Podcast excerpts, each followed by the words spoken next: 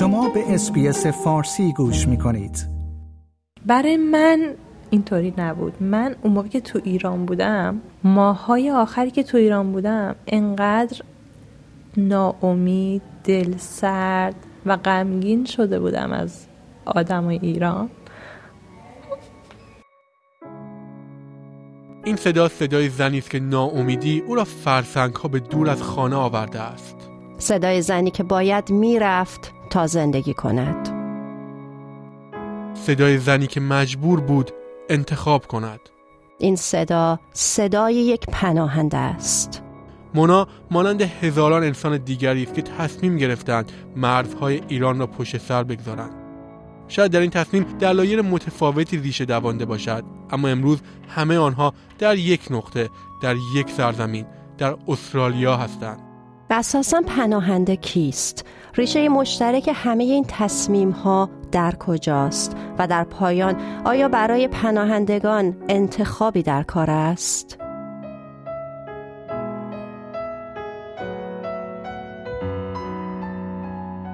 در قسمت اول پادکست های در جستجوی آزادی به لحظه انتخاب پرداختیم. شروع سرنوشت همه آنها از ایران بود. کشوری که در آن به دنیا آمده و زندگی را شناخته بودند. زندگی برای ریک پر از صدای رودهای کردستان بود. اون آزادی رو که من دوست داشتم همیشه تو دل طبیعت و کوه باشم و تو ایران واقعا بدون هزینه میشه بهش دست پیدا کرد و اینجا نمیشه برای مونا حمایت از کودکان بد سرپرست یه کاری که تونسته بودم تو سالهای آخر انجام بدم وقتی ایران بودم اینه که یه جمعیتی بودش که برای بچه های بد سرپرست کار می‌کرد و کاملا فعالیتاشون داوطلبانه بود و مردمی بود وابسته به دولت نبودن. در نتیجه خب خیلی گیری از نظر اینکه تو نباید حتی اینجا بیایی به خاطر مسائل مذهبی نداشتیم. دیگه من اونجا رفتم یه سه چهار سال آخری که ایران بودم با اونا فعالیت داشتم. خب خیلی بچه های خوبی بودم. واقعا دلسوزانه کار می‌کردن و محیط و به قولن تم فعالیتاشون خیلی به روحیات من می‌خورد چون واقعا داشتن کار انجام می‌دادن. و برای رضا؟ برای عدالت اجتماعی و رفاه اجتماعی برای مردم مبارزه می‌کرد به هر شکلی. حالا گاه در خط درست بود گاه خط من. نادرست بود ولی خودم رو تصیح می‌کردم و یاد می‌گرفتم از گذشته ولی به هر حال این اصلا مفهوم زندگی من اما زندگی که ساخته بودند شکل دیگری شد. جبر جغرافیایی آنها را از داشتن یک زندگی معمولی محروم کرد. مونا حتی اجازه کار و تحصیل نداشت. خب یه چند سالی اونجا بودیم و با اینکه حالا اون مرکز هم کاملا غیر دولتی بود. اما خب هر از گاهی اطلاعات می اومد سراغشون که ما بررسی کنیم. مثلا گزارش داریم که شما چیز دارید. شما نیروهای داوطلب غیر مسلمون دارید و باید بررسی کنیم. نباید بپذیرید و اینا. خب اینا هم بنده خدا هی میپیچوندن. نه نمی‌دونیم کی بود چی بود نداریم. اصلا ما نمی‌پرسیم از آدما که تو وقتی میای مسلمون هستی یا نیستی. خب به ما ربطی نداریم اومد کار اجتماعی داوطلبانه انجام بده. خب بچه اصلا همچین چیزی رو بپرسیم؟ بعد دیدم هی داره این سوال جواب زیاد میشه و هی احساس کردم که داره فشار میاد روی اون جمعیت و اون بچه ها احساس کردم خب الان من اومدم اینجا مفید باشم ولی احساس می‌کنم که حضورم داره درد سرساز میشه برای کسایی که دارن صادقانه و خالصانه کار می‌کنن. در نتیجه هیچی دیگه. دیدیم که نه اینم نمیشه. به حال. رضا به زندان افتاد. من تصمیم گرفتم با همسرم که اون زمان هشت ماه حامله بود از ایران به طور قاچاق خارج اما متاسفانه قبل از اینکه حتی به چیز برسیم به محض اینکه وارد زاهدان شدیم دستگیر شدیم که گویا یکی از توابینی رو که آورده بودن سه تا پاستا سه تا بازجو به همراه خودشون که کسی رو توی اون منطقه دستگیر کنن بر حسب تصادف چهره من تشخیص داد. چهره یکی از ما سه رو تشخیص داد و ما دستگیر شدیم و به زندان دیگه من وارد بحث شکنجه و اینا نمیشم. یعنی حتی همسر من که اون زمان هشت ماه حامله بود مورد شکنجه قرار گرفت و فرزند من توی زندان بیژن هم هر روز و هر لحظه از ترس اعدام هویتش را پنهان می‌کرد.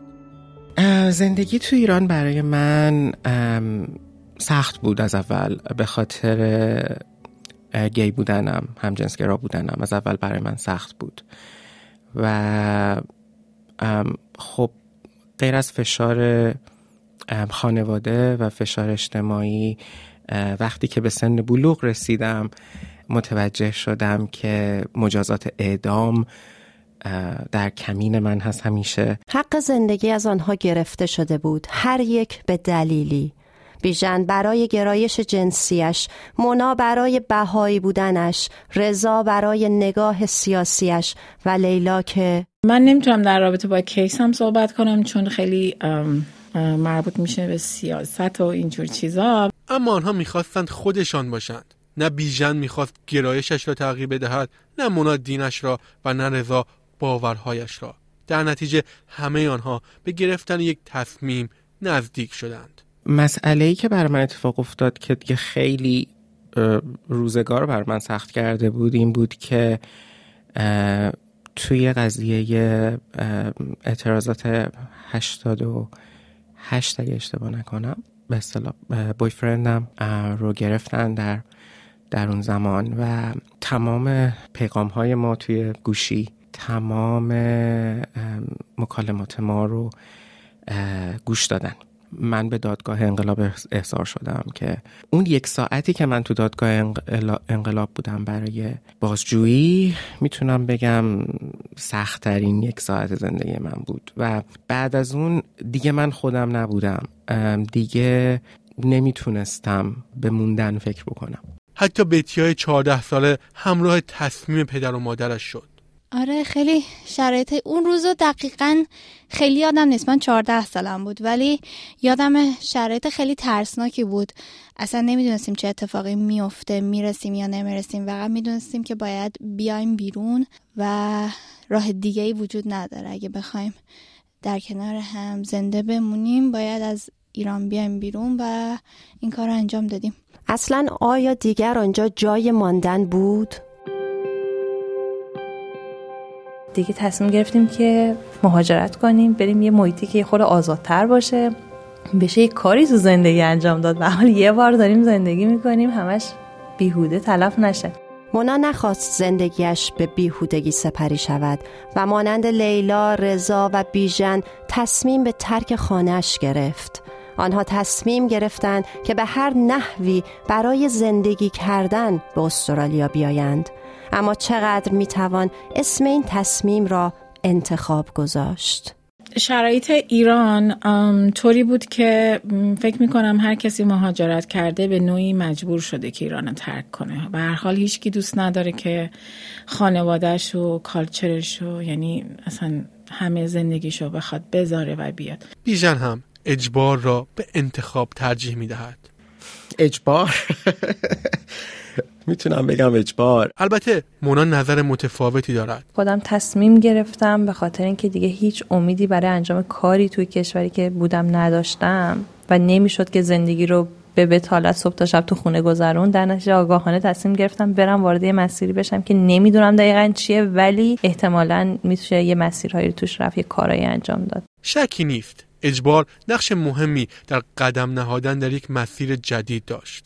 مسیری که در آن اجازه کار و تحصیل دارند به خاطر عقاید سیاسی زندانی نمی‌شوند مجبور به پنهان کردن هویت جنسیتی نیستند و حق زندگی به خاطر آنچه که هستند از آنها نمی شود پس آیا می توان با وجود اجبار انتخاب کرد؟ انسان هیچ حرکتی رو انجام نمیده بدون تصمیم گرفتن.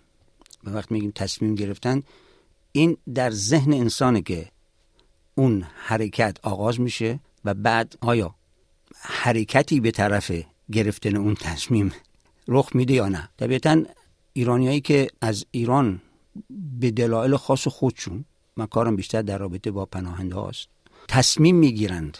از ایران خارج شوند دلایل عمیق خودشونو دارن. و این زمینه بسیار عمیقی داره. حالا میگه من تصمیم گرفتم. اگر اینا ما بخوام عمیق بشکافیم این فقط یک واژه نیست. این تنیده در هستی تو در مشاهداتی که کردی در برخوردهایی که با قدرت داشتی. اینا آهسته آهسته به جای رسیده که فرد به تصمیم میرسونه. آنچه شنیدید توضیحات محمد ایدانی محقق روانکاوی و نمایش نام نویس بود. فردی که خودش هم دهها سال پیش این انتخاب را انجام داد و در استرالیا پناهنده شد. آنها با انتخاب اجبارانهشان به جای دیگری پناه آوردند. اما تعریف پناهنده چیست؟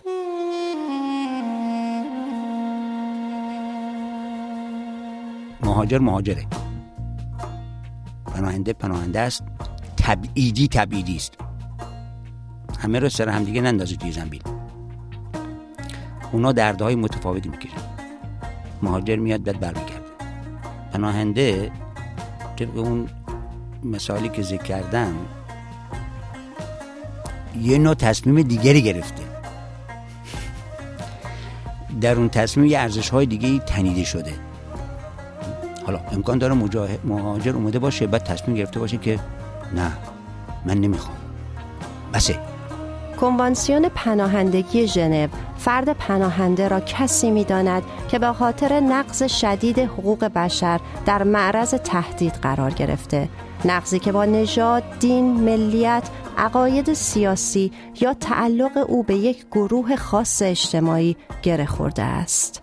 رضا رستمی محقق در دانشگاه UNSW هم یک پناهنده است. این آزادی زمانی که خدشدار میشه در کشور خودشون و در هوم کانتری خودشون این آزادی و خدشدار شدن این آزادی اونها رو مجبور می‌کنه که مهاجرت بکنن و برای دوری گزیدن از آزار، اذیت و شکنجه های روحی و روانی که در جامعه خودشون تجربه می‌کنن اون محیط رو ترک کنن و به کشور به زبان دیگر پناهنده کسی است که با رویای آزادی تصمیم به یک انتخاب سرنوشت ساز می‌گیرد. ترک بی بازگشت خانه. در پس همه این چیزا فقط اون رویایی که برسیم به آزادی خب همه چیز رو کاور می‌کرد برای من. اما چه چیزی این آزادی را از آنها گرفته بود؟ آیا بین همه این تصمیمات ریشه مشترکی وجود دارد؟ محمد ایدانی پاسخ این پرسش ها را در عبارت رابطه با قدرت خلاصه می کند ما در گیجابات زندگی می کنیم به معنای واقعی کلمه و این گیجابات برمیگرده به مسئله رابطه ما با قدرت. که قدرت با ما چه کار کرده و ما رابطمون با اون قدرت چگونه بوده؟ دلیل اینکه من شما دیگران تصمیم می‌گیرن از ایران خارج بشن رابطه فرد با قدرت. این اصل در اندیشه که هیچ رابطه ای بدون اینکه قدرت در میان باشه رابطه نیست. حتی همین گفتگویی که من شما می‌کنیم توش قدرته. ولی این قدرت چطور انسانوارانه معناوارانه در حال تلعلوه آگاهانه یا ناآگاهانه هزاران نفر مانند مناها، بتیاها، لیلاها، بیژنها، اریکها، رضاها انتخابشان را می‌کنند و با کوله بار خاطراتشان با خانه خود خداحافظی تو حرفت بپرم واقعا؟ واقعا؟ شما چه فکر می‌کنید؟ اصلا خداحافظی به چه معناست؟ آیا شما واقعا خداحافظی کردید؟ مونس منصوبی هستم و من نیو صدر و در قسمت بعدی در جستجوی آزادی به روایت روزهای پایانی در خانه و فرار پناهندگان با قایق و هواپیما به سمت استرالیا می‌پردازیم.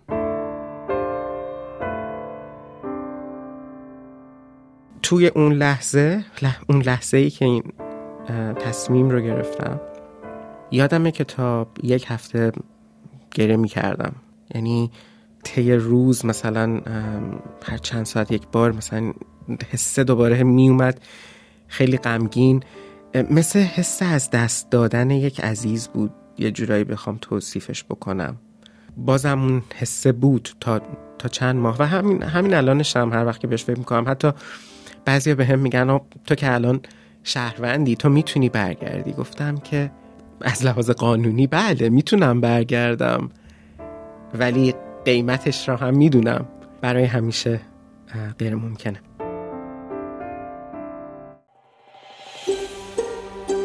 آیا می خواهید به مطالب بیشتری مانند این گزارش گوش کنید؟ به ما از طریق اپل پادکست، گوگل پادکست، سپوتیفای یا هر جای دیگری که پادکست های خود را از آن می گیرید گوش کنید.